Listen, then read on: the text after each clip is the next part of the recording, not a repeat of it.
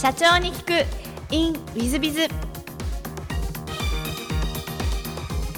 本日の社長に行く in ウィズビズは、えー、リニューアルブルジャパン株式会社代表取締社長真鍋勝人様でいらっしゃいます。まずは経歴の方をご紹介させていただきます。1990年マサチューセッツ州立大学経営学部を卒業後リーマンブラザーズバークレイズ証券など外資系金融機関で、えー、証券会業務に携わられました。その後アメリカの運用会社ザイスジャパン代表取締ご就任えー、その後、えー、東日本大震災をきっかけに、えー、2012年にリニューアブルジャパン株式会社を設立、えー、代表取締役社長にご就任なさっていらっしゃいます。そして2021年には東京証券取引所卸市場旧マザーズ市場に上場している上場企業の社長様でいらっしゃいます。真鍋社長様本日はよろしくお願いいたします。よろしくお願いいたします。真鍋です。まず最初のご質問ですがご出身はどちらでいらっしゃいますでしょうか？えー、東京ですね。東京で生まれましたけれど、まあ、ただ両親あの鹿児島県の屋久島っていうところの出身で、まあ、家業かつお節屋なんですけどで、まあ、あの通常あの九州で長私長男なんですけど長男で生まれたら家業を継ぐのは当たり前なんですけど裏切ってですねあの、えー、証券業界に入ったという経歴です。なるほどなるほど。お父様お母様悲しまれなかったんですが、まあ、あのちゃんと弟が継ぎましたから大丈夫です。なるほどなるほどそうですですですね弟にはもう頭が上がらないっていう。なるほどそうでいらっしゃいますか、はい、えーと、小学校時代はどんな少年だったって思い出ございますでしょうか、まあ、あの両親が、まあ、なんでしょうこう田舎育ちで海とかの育ちだったりとかしたのでよくそのなんでしょう自然のところに連れてってもらって、えー、今だとですね埼玉県の方のその川とかに行ってこう川で魚釣って飯後炊飯したりとかですね。なんか、まあ、と帰りに競り取って家帰ってきてとかですね。あと冬になると山芋を掘りに行ってたりとか。いうあとはだからまあ子供なんでクワガタ取りに行ったりとかもしてましたけどなよそういうなんか自然に触れてずっと過ごしてたいうことを覚えてますね。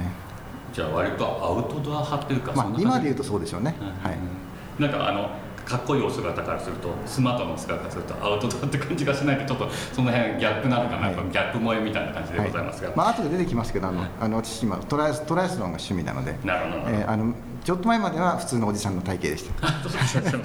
りがとうございます、はい、えっ、と中学校時代はどんな少年だったなと思いでございます中学校高校は、まあ、いわゆる進学校みたいなところに間違って入ってしまってあんまりなんかなんかもう勉強させられたっていう思い出しかないですね。じゃあ中学高校は勉強させられたけど勉強しなかったみたいなそ,、んな感じでいらっしゃいますか、まあ、その後のその、まあ、留あの 留学することになるんですけどそこでアメリカに行ったんですけどそこでは結構勉強しましたね。あの日本人典型的な自分のアパートと図書館とクラスとそこしか行かないみたいな。そこが多分一生の中では勉強したのはその時だけだと思いますね。なるほど。もう最初から高校卒業後アメリカにいやいやあの日本大学出てから行きました。なるほど。えっと、日本の大学ではそんなに勉強された全くしなかったです。で就職したくなくてあの、えー、留学したと。なるほど私の息子もまあ高校からそのままアメリカの大学だったんで勉強ばっかりやってたんですね、はい、多分ご一緒だと思うんですがね、どんぐらい勉強するもんですかアメリカで？えーとですねあのー、そのまま、まあ、私あの大大学院じゃなくて大学に入ったんですけど、まあ、あのアメリカを代表するような大学院例えばハーバードとか MIT に入ろうというふうに思っていてそのためにはあの成績いい成績取らなきゃいけないんですねまずいい成績を取っていい就職先に勤めてそして2年間ぐらい働いてそしてあの一流大学に戻ってくると。こういうふうに思っていたんですけど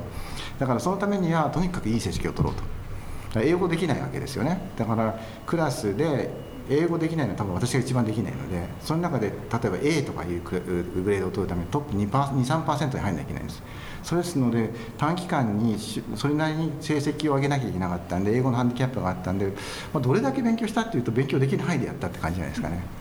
なるほど、なんかちょっとすごそうなんでですね 私はちょっと無理だなというのもお聞きしましたが、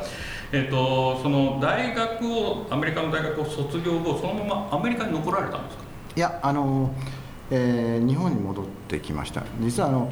えーと、ちょうどその就職のために帰ってきた日本に帰ってきたのは1週間だけだったんです。本当はテストの期間があったんですけれどもこうあの先生に交渉して成績良かったからテスト受けないでいいくれと言って交渉してまあいいよって言ってくれたんでですね1週間戻ってきて。でそれであのアメリカのあの大学ってこう教科書がまあ分厚いのとあとはその実務というかいろんな会社の名前が入って書いてあるんです。日本のその経済とか金融の教科書に野村証券さんとか日興証券さんとかみそ証券さん書いてないと思うんですけどアメリカの場合全部書いてあるんですね。でメリル・リンチソロモン・ブラザーズシャーソン・リー・マンハットンとここ書いてあるわけです。それで、まあ、ここ全部受けようと。で一番大きな会社がメリル・リンチという会社らしいのでこれやめようと。でその他のところ全部受けようと。いうので、えっと、アメリカにいてこう手紙を書いてですね。であの会ってくださいと。こういうので 5, あの5日間だけ5営業日だけ日本にいてそれで、えー、オファーを出してくれたのが2社ありましてその中の1社がリーマン・ブラザーズだった。そういうことですね。なるほど。外資の証券会社に行こうと思ったきっかけっていうのは何かございましたか？ああの本当にあれですその教科書に書いてあるところに入ってみよう。それだけです。なるほど。なんかこう金融が興味あるとかそういうああの金融の勉強してました。なるほどなるほどなるほど、ちょうどそのあのアメリカに行ってまだそのそのメジャーっていうかそれを決めてなかったのでカフェテリアに行ったんですよ。カフェテリアに行ってこうもう英語がよく喋れなかったんですけどなんか友達作ろうと思ってこうそのあのある黒人の方いらっしゃったんでそこの横に行って。ちょっと横座っていいかと言ってでこうランチ食べながら話をしていて僕は日本から来たんだけれども何勉強するか決めてないんだけど何がいいかなと言ったらですねいや日本はやっぱ今からコンピューターの時代であってそして金融の時代だからどちらかがいいんじゃないかというふうに言われて途中まで2つやってたんですけどコンピューターどうも向かないなと。で金融は数字なのでアメリカ人数字強くないんでですねあのこれはあの金融の方がいいかなと思って金融を専攻したと、まあ、そういう。まあ、あのあんまり深く考えないで 決めてますけど。でもご吉田ちゃんで多分うまくいったんだと思うんですけども、はい、えーと、リーマンブラザーズでのなんか思い出とかそういうのはございますでしょうか？えー、ありますね。あの多分その日本で言うとかっこよく言うとミスター・リーマンって言ってくれる人が多かったんじゃないかなって気しますね。あの新卒で入って最も早く幹部になったのは多分私だと思いますしリーマン・ブラザーズを愛していました。でただまああの途中でこうあの上司たちと日本もしくは本社の上司直接のラインの人たちとなかなか会わなくていわゆる何でしょう政治っていうんですかポリティクスに巻き込まれてこのままだとやはりこう自分がその社会に貢献できないんじゃないかなと、まあ、ですからこの組織じゃない組織に出た方が多分日本の GDP に貢献できるんじゃないかと、まあ、あのいい就職いい転職かそうじゃないかっていうのは自分が GDP を増やすことができるかと。こういうふうに私は思っているのであの出ることにしたというのがリーマン・ブラザーズ、まあ、14年間お世話になったんですけれども、えー、それがきっかけになっていました。ですのであの今でも私のふるさとは、まあ、潰れ潰れてしまいましたけどリーマンブラザーズだと思ってますしそこで育った仲間たちとは今でも交流はあります。ありがとうございます、えっと、その後はまず最初バークレーズそうですね。何社ぐらいその後こう転職されたか。リーマン、バークレーズそしてザイスグループという運用会社そして、えー、弊社の企業という形になります。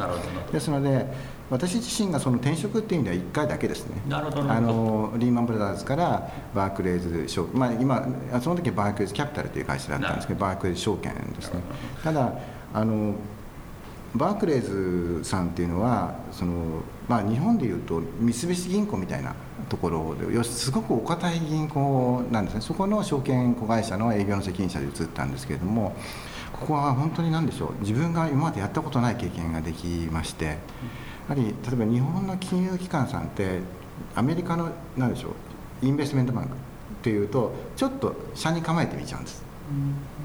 うん、でもじゃあイギリスのヨーロッパの銀行グループっていうと仲間だよねって見てくれるんです。ですのであの例えば世銀総会とかアジア会議とかのアレンジメント私ずっとやってたんですけれどもほぼ全金融機関のトップの方にお会いしましたで時時には通訳をしたりとか。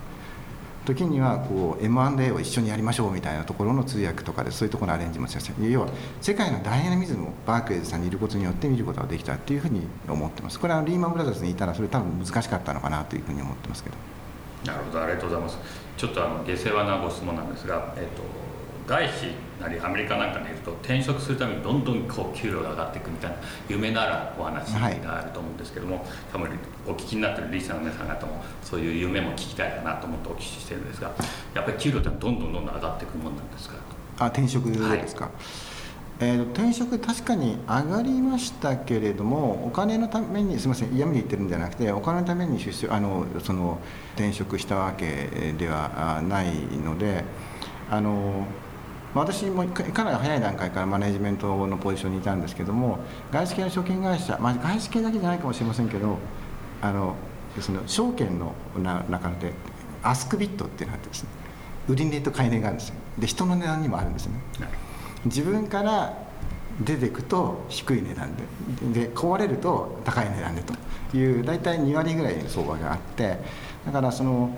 えーとまあ、うまくやれば短期的には高く値段売れるってことはあるかもしれませんけどもやはりマーケットなので自分のマーケットの価値をいかに上げていくのかということの方が大事でうまくやったらあのお金たくさんもらえるっていうマーケットで私はないと思ってます。なるほどありがとうございます。ただまああの、ね、プロ野球選手ぐらいもらってる人は結構いますよね。そうですやっぱりそうなんですね、ちょっとあの多分リスさんの皆さんおおって今声が出てるかもしれませんが。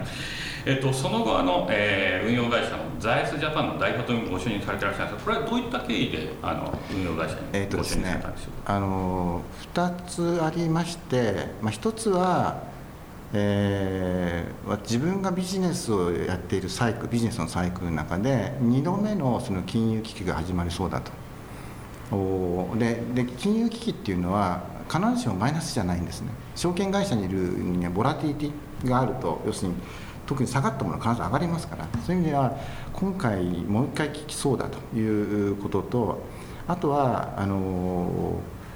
何でしょう。おおまあ、まだ40前だったんですけれども、まあ、日本におけるその金金融機関の中でのその上のポジションそうすると現場から遠くなっちゃうんですよね。なんかそのあの箱箱というかですねこのガラス部屋の中に入ってでお客さんと話することはあまりなくで自分の私の部屋の前に部下たちが来て私は世界一不幸です。真鍋さん助けてください。これあの 5, 5分以内に解決してあげないといい上司じゃないんですけどでそうするとあんまり面白くないんですよね。なので現場に私戻りたいと。だとするとその証券会社にいるよりはもう一度そういう運用会社的なところに行って自由にもう少し現場に近いところで仕事したいと。でそれが、えー、まあ、私がもともとはそのザイスグループのヘッドの方オーナーの方に、えー、まあ、あなたたちのファンドを売らしてほしいと。って言ったらですね先方から連絡来たのは「いや真鍋さん来ないか」と「真鍋さん来てくれるんだったら日本オフィス作る」と言ってくれたのでじゃあ行こうと。この2つが理由ですね。なるほど。在地ジャパンさんは何年ぐらいいらっしゃる？4年間です。なるほどそこでの思い出って何かございますか？ここはですねあの結構自分が一生懸命やったらほとんどのことはビジネスがうまくいくというふうに思ってたんですけど全然うまくいかなかったです。いろんな理由がありますけれども一つはリーマンショックが起きたとでリーマンショックが起きて一番嫌われたアセットクラス運用クラスというのは証券化商品です。でザイスグループというのは証券化商品を運用する会社なんです。ですのでみんな何でしょう値段が下がったので買うには最高のタイミングなんですけどみんな持ってるので配線処理しかしてないわけです。で証券化商品を買わない人だらけ。もしくは今助けてくれっていう人たち。で、まあ、一部の人は改めて入った人いますけれどもまあ本当に稀ですよね。世界中で配線処理。人会社によっては訴えられた会社とか罰金に払ってるとかたくさんありますから証券化商品で。そういう状況だったのでまあ商売上がったりになってしまったっていうこと。でその中で、えーと、自分たちで新たなビジネスを作ることをしなければいけないと。で私自身がその投資銀行にいた時にやはり上積みというかすごく優秀な方に囲まれて仕事をしていたと私は思うんですけれども、まあ、あのダイスグループの人たちがそうじゃないとは言いませんけれどもまああの比較的まあ普通というかいう人たちの中でやっぱり同じようなビジネスを期待しながらやっていってもなかなか難しいんだなと。マーケットの大きな流れと私の経営者としてのそのまだ未熟さというのが露呈したのが財質グループなのかなと。こういうふうに思ってます。ただ良かったことはその財質ジャパンという財質グループの日本支店を一から作ったので例えばライセンス作ったりとかそのそもそもコピー機をこう借りるとかそんなことやったことなかったりとか。あと一番初めにこう案内状出したんですけど案内状のリストがこっち離れてこうずれてて名前と住所違う人にバーッと出してしまったりとかですね。そんななんかあのいろんな失敗のあった時だなというのと自分のその力のなさを感じたのがこのザイスグループで私は今あるのはザイスグループでのうまくいかなかったことが一つのその、えー、まあ、今成功しているとは言いませんけれどもあのそういったことでは糧になって今があるのかなというふうには感じています。なるほど。ありがとうございます。でその後リユニアブルジャパンさんを、えー、創業されていらっしゃるんですがこれは東日本大震災をきっかけというのをお聞きしたんですがどういうふうに思われて創業されたんですか、えー、ですねあのいやまあすごく揺れ揺れましたよね。で私もショックでしたしあの家帰って CNN 見たら大きな津波が来てるわけです。日本のテレビではなかなか映さないところがこんな大変なこと起きてるなと思って。でで次の日メール見たらですねアメリカのビジネスのパートナーからあの浄水器プレゼントしたいと。その浄水器というのは太陽光がエネルギー源で5メーター5メーター5メーターぐらいで大きいんですよ。太陽光がエネルギー源で沼とか川とかあと海の水も含めて浄化して飲み水にしてくれるって機会があるんですね。これあのスマトラの大震災、まあ、あの覚えてもう十数年前ですけどもあったと思いますけどあとは、えー、ルイジアナの水害これも 2, 2回目じゃなくて初めてのやつですね。それとかあのアメリカ空軍がアフガン戦争にも機械持ってった機械らしいんですけどそれをプレゼントしてくれるという連絡があってですねこの素晴らしいなと。で皆さんこう水とエネルギーってやはり人間の基本になってくるのでで、えーと、特に飲み水がなくて困ってらっしゃるっていう話も聞いてたんですね。じゃあぜひと思って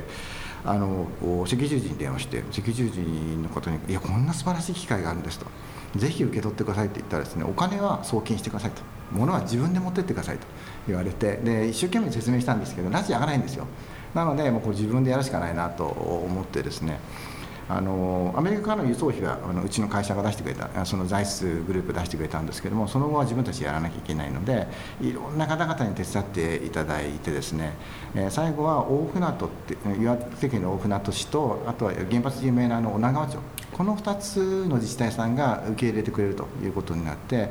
でそしてまあ40日後ぐらいですかね。4月の中旬ぐらいにみんなでその自治体さんに挨拶に行ったと。でこれがこのリニューアブルジャパンを作るきっかけになっているんですね、えそれはあのえーと、東京を真夜中、まあ、この近くですね。港区からずっとこう真夜中に集まって、え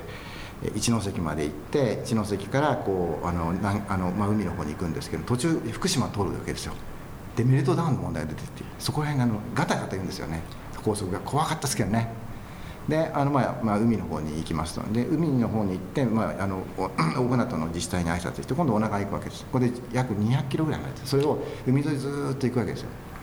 ではそうすると当然のことながら信号ないわけですよ。で瓦礫の間に車が信号なしで通るわけですよね。でそれを見ててあと、ま、町と町の間見ると一つの町が終わってしばらくするとまた全壊した町があります。で町によっては海の中にスタジアムがあるんです。とかあと旅館があるんです。要するに地球の線が変わっちゃってるんですよ。でそういうところを見ながら自分はこの東北の震災のこの復興に何ができるんだろうって一日ずっといられてたのでうんと。で自分で考えてうんそうだなと。まあ、できるとしたら昔証券化もしていてであとはその、まあ、もうメルトダウンの問題が福島で出てきた頃だったので、えー、もうその再生可能エネルギー風力をだ太陽光だってことをやろうと。ただ FIT まだスタートしてなかった頃なんですただそういう機運があった頃なのでそうかと。それであれば一番あのどちらにしろお金が必要なんでお金たくさん持ってるのは金融界なのでじゃあ金融界からお金を持ってきて再生可能エネルギーのプロジェクトをそう東北でできればそれが一つのそのお手伝いに復興のお手伝いになるんじゃないかと。逆に言うとそれぐらいしかできないかなと。もともと私証券化やってたので証券化という手法を使うことによって、まあ、今では、まあ、プロジェクトファイナンスという言い方しますけれども証券化という手法を使いながらその再生可能エネルギーを使ってそして復興のお手伝いすると、まあ、これぐらいしかできないかなと思ってそして、まあ、東京に帰ってきてですね実際に本当にその運用商品として作れるかどうかっていうこう試算をしたらですねなんとなくいけそうだと。FIT が32円から40円で15年から20年ってこれも決まってなかったんですけれども32年であと15年であったとしても多分まあ僕らの業界で回るとか言い方するんですけども運用商品として作ることができるんじゃないかというふうに感じることができたのでじゃあやろうというふうにスタートしそこからプロジェクトがスタートしてさまざまな自治体さんにご挨拶していったと。ただまだ次にまた転機が来るんですね。ザイスグループがこうしばらくすると復活し始めるんです。まあ、証券化マーケットがまた復活し始めてでで本社のマネジメントが変わってでその新しいボスが来てですね。真鍋さんあの太陽光を辞めるか会社辞めるかどっちかにしてくれと。であの本社の方もそのリニューアブルっていうその再生可能エネルギーの部署あったんですけどその新しいボスが来た時に本社の部署はもう潰されてなかったんですよ。日本の仕組み日本の開発株式会社って結構特別に守られてるので簡単に潰せないんでですね。で私には気遣ってたらしいんですけどあのどっちかにしてほしいと。そそザイスグループに残って昔やってたマーケティングの仕事をするかもしくはそのあのリニアブルやりたいんだったらもう独立してくれと言われてで私自身はその被災地に行った時にやっぱり自分の人生変えたいな違った形要するにその先ほどの年俸の話じゃないですけれどもその外資系の証券会社で働いてる人たち優秀な人たちで私もプレイヤーであった時もありますけども結構長い間あのあのマネジメントもやってたりとかして、まあ、要は元締めみたいなことやってたのでそのお金じゃないところで生きていったらいいんじゃないかというふうに自分の人生を変えようかなと思ったのでそのザイスグループの新しいボスに言われていやこれはやっぱり自分で、えー、やるべきだと。こういうふうに思ってで、まあ、近くにいた、まあ、あのアドバイザー的なことをやってた方が何人かいらっしゃって相談したら「いや手伝ってあげるから学べジャパン作りなさい」と。言って、まあ、ちちなみにあのかなり黙ってやりました。ここだけの話ですけど。それはお聞きしていいもんですか？私知ってますから大丈夫ですみんな、はい、後で知った奥様は何とあしばらく聞いてくれなかったですね。それはすごい話ですね、驚きました、はい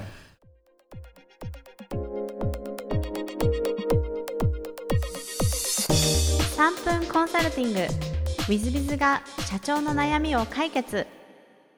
本日の3分コンサルティングはエル様、えー、群馬県の方です、えー、新谷さんはじめまして地元の商店街で良品店を営んでおります。エルと申します。こんにちは。今回ご相談させていただきたいのは最近よく耳にする DX についてです。DX は生き残るために重要なビジネス戦略であるなどと言われているためインターネットでいろいろ調べてみました。正直よくわかりません。DX とは何年か前に騒がれてたデジタル化や IT 化とはまた別の概念なのでしょうか。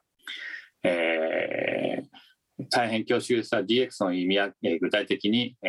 ー、何をすればよいのかなどについてお教えいただきたいです。何卒よろしくお願いいたします。えっ、とですね、あの、大雑把に言うと、正確には違うんですが、IT も IoT もデジタル化も DX もあんまり分けてですね、考えなくても面白ければ構わないんじゃないかなと思います。えー、商店街の用品店やってらっしゃるので、えー、そこまで考える必要があるかなというふうな気が正直してます。ですからそこまで、あの、じゃなくていいと思います。ただ、よくよくきちっとあの分けていくと、全部違う意味合いではあります。だから IT とか IoT とかは例えば管理ツールですね、日報を書くとか、倫理システムとか、こういうのを IT 化というふうに言いますが、DX とかいうふうになってくると、もっと奥深いですね。まあ、EC サイトで物を売るとか、えー、もしくは、えー、ビッグデータを活用する。もしくはもう一歩踏み込んでくると、えー、ブロックチェーンなどを利用して、えー、何かしらのサービスを提供していくとか、えー、もうちょっとですね、先に行くと、まあ、いわゆるメタバースとかそういう世界のところまで行くわけですね。そうすると、まあ、双方向から相互関与まで行くということになります。まあ、Web1.0 があいわゆる性的ページ、Web2.0 が双方向、Web3 は相互関与、いわゆる、えー、分散型管理みたいな形の分野になるというふうに言われてるんですが、この Web3 の世界になってくると、この DX がもう一歩進む形になるわけですね。いわゆる相互関与ですから、お互いのこともお互い出会うこともできるし、えー、お互いのチェックをすることもできるし、お互いのデータを持ち合って、実際には、えー、セキュリティは守られ、守秘義務は守られ、えー、他人のデータは見ない見ないようにするけども、実とデータは守られていくみたいなことが出来上がってくるという世界になってきます。えー、ですので、DX を奥深く考えるとですね、えー、やれることはいっぱいあります。例えば用品店でいらっしゃいますので、それを全国チェーンでとか、全世界でとかいうふうに物を売ってこようと思ったら、この DX 徹底的に調べ上げて、DX 化していかなきゃいけないなと思います。一方で、えー、群馬の地元の商店街用品店を営んで、えー、いらっしゃるので、それ以上のことはやるつもりはない。まあ、せいぜいやって、えー、世の中のアマゾンや楽天とかで、もしはヤフーショッピングでちょっと物を EC で売るかななんていうんだったら、もういわゆるデジタルか IT かぐらいの話ですので、えー、それはそれで構わないんじゃないかなと思います。えー、DX 化までいくと、例えば用品店さんのお客さんたちを、まあ、セブンイレブンなんかパソコンレジ入れて、昔は20代女性とか30代男性とか言って全部ボタンを押して、どういう人が何を買ってたかって、もう全部その1秒単位でこう売れ筋とか見えてくるようにしてたんですね。今はもうセブンイレブンはあのそれに近いことをやってます。でそれが DX 化ですね。いわゆるビッグデータの統計分析をして、何がどういうものが売れてどんなふうにやっていけるかって分かるようにするわけですね。これはもう全国展開とか全世界展開では必要になってきます。だからユニクロも、えー、そういうことやってますね。用品計画も無印商品もやってます。えー、無印商品、ユニクロなんかすごいアプリをですね、配ってます。で、それはもう、誕生日とかを入れるわけですね。誕生日と入れて、名前入れて、えー、男性、女性入れて、そうすると、こういう年齢の人はこういうものを買っていくみたいなデータが全部データとして残ってくるんで、じゃあこういう年の年齢層向けの男の人にはこういうものを作ろう。こういう年齢の女性にはこういうものを作ろうっていう販売戦略、えー、商品戦略までいくわけですね。みたいなことを、え、やっていくわけですが、まあ、昨日用品店で1店舗やってたら、ああ、こういう年代の人こんなの買ったな、こういう年代の人こんなの買ったなって、もう、まあ、ある意味社長さんが覚えとけば、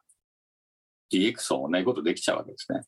だからこういうの仕入れようと思えばいいわけですよ。そう考えると DX が必要なのかって言われると、ちょっと悩ましい。1店舗しかやっていかないんだったら、悩ましいなという感じがします。えー、ですので DX 化、意味はまあぜひあの知っておいていただくのはいいですが、DX は本当にするかどうかというのはちょっと迷われた方がいいかもしれません。えー、まあ場合によっては DX のセミナーなどいっぱいやっております。私どもでも月間200本のセミナーやっておりますので、えー、勉強しながら学んでいっていただいてもよろしいかなと。で、チャンスが生まれたら、えー、全国展開とか全世界展開をなって DX 化していくことも必要かもしれませんので、ぜひ勉強していっていただければと思います。えー、本日の3分コンサルタントここまで。また来週。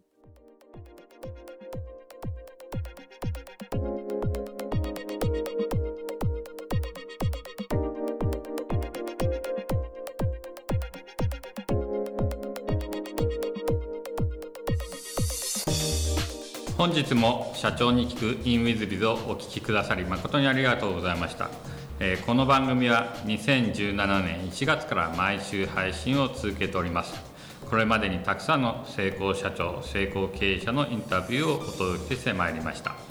その内容はすべてテキスト化いたしまして私ども WithBiz が運営するウェブサイト経営ノートでも閲覧いただけるようにしております。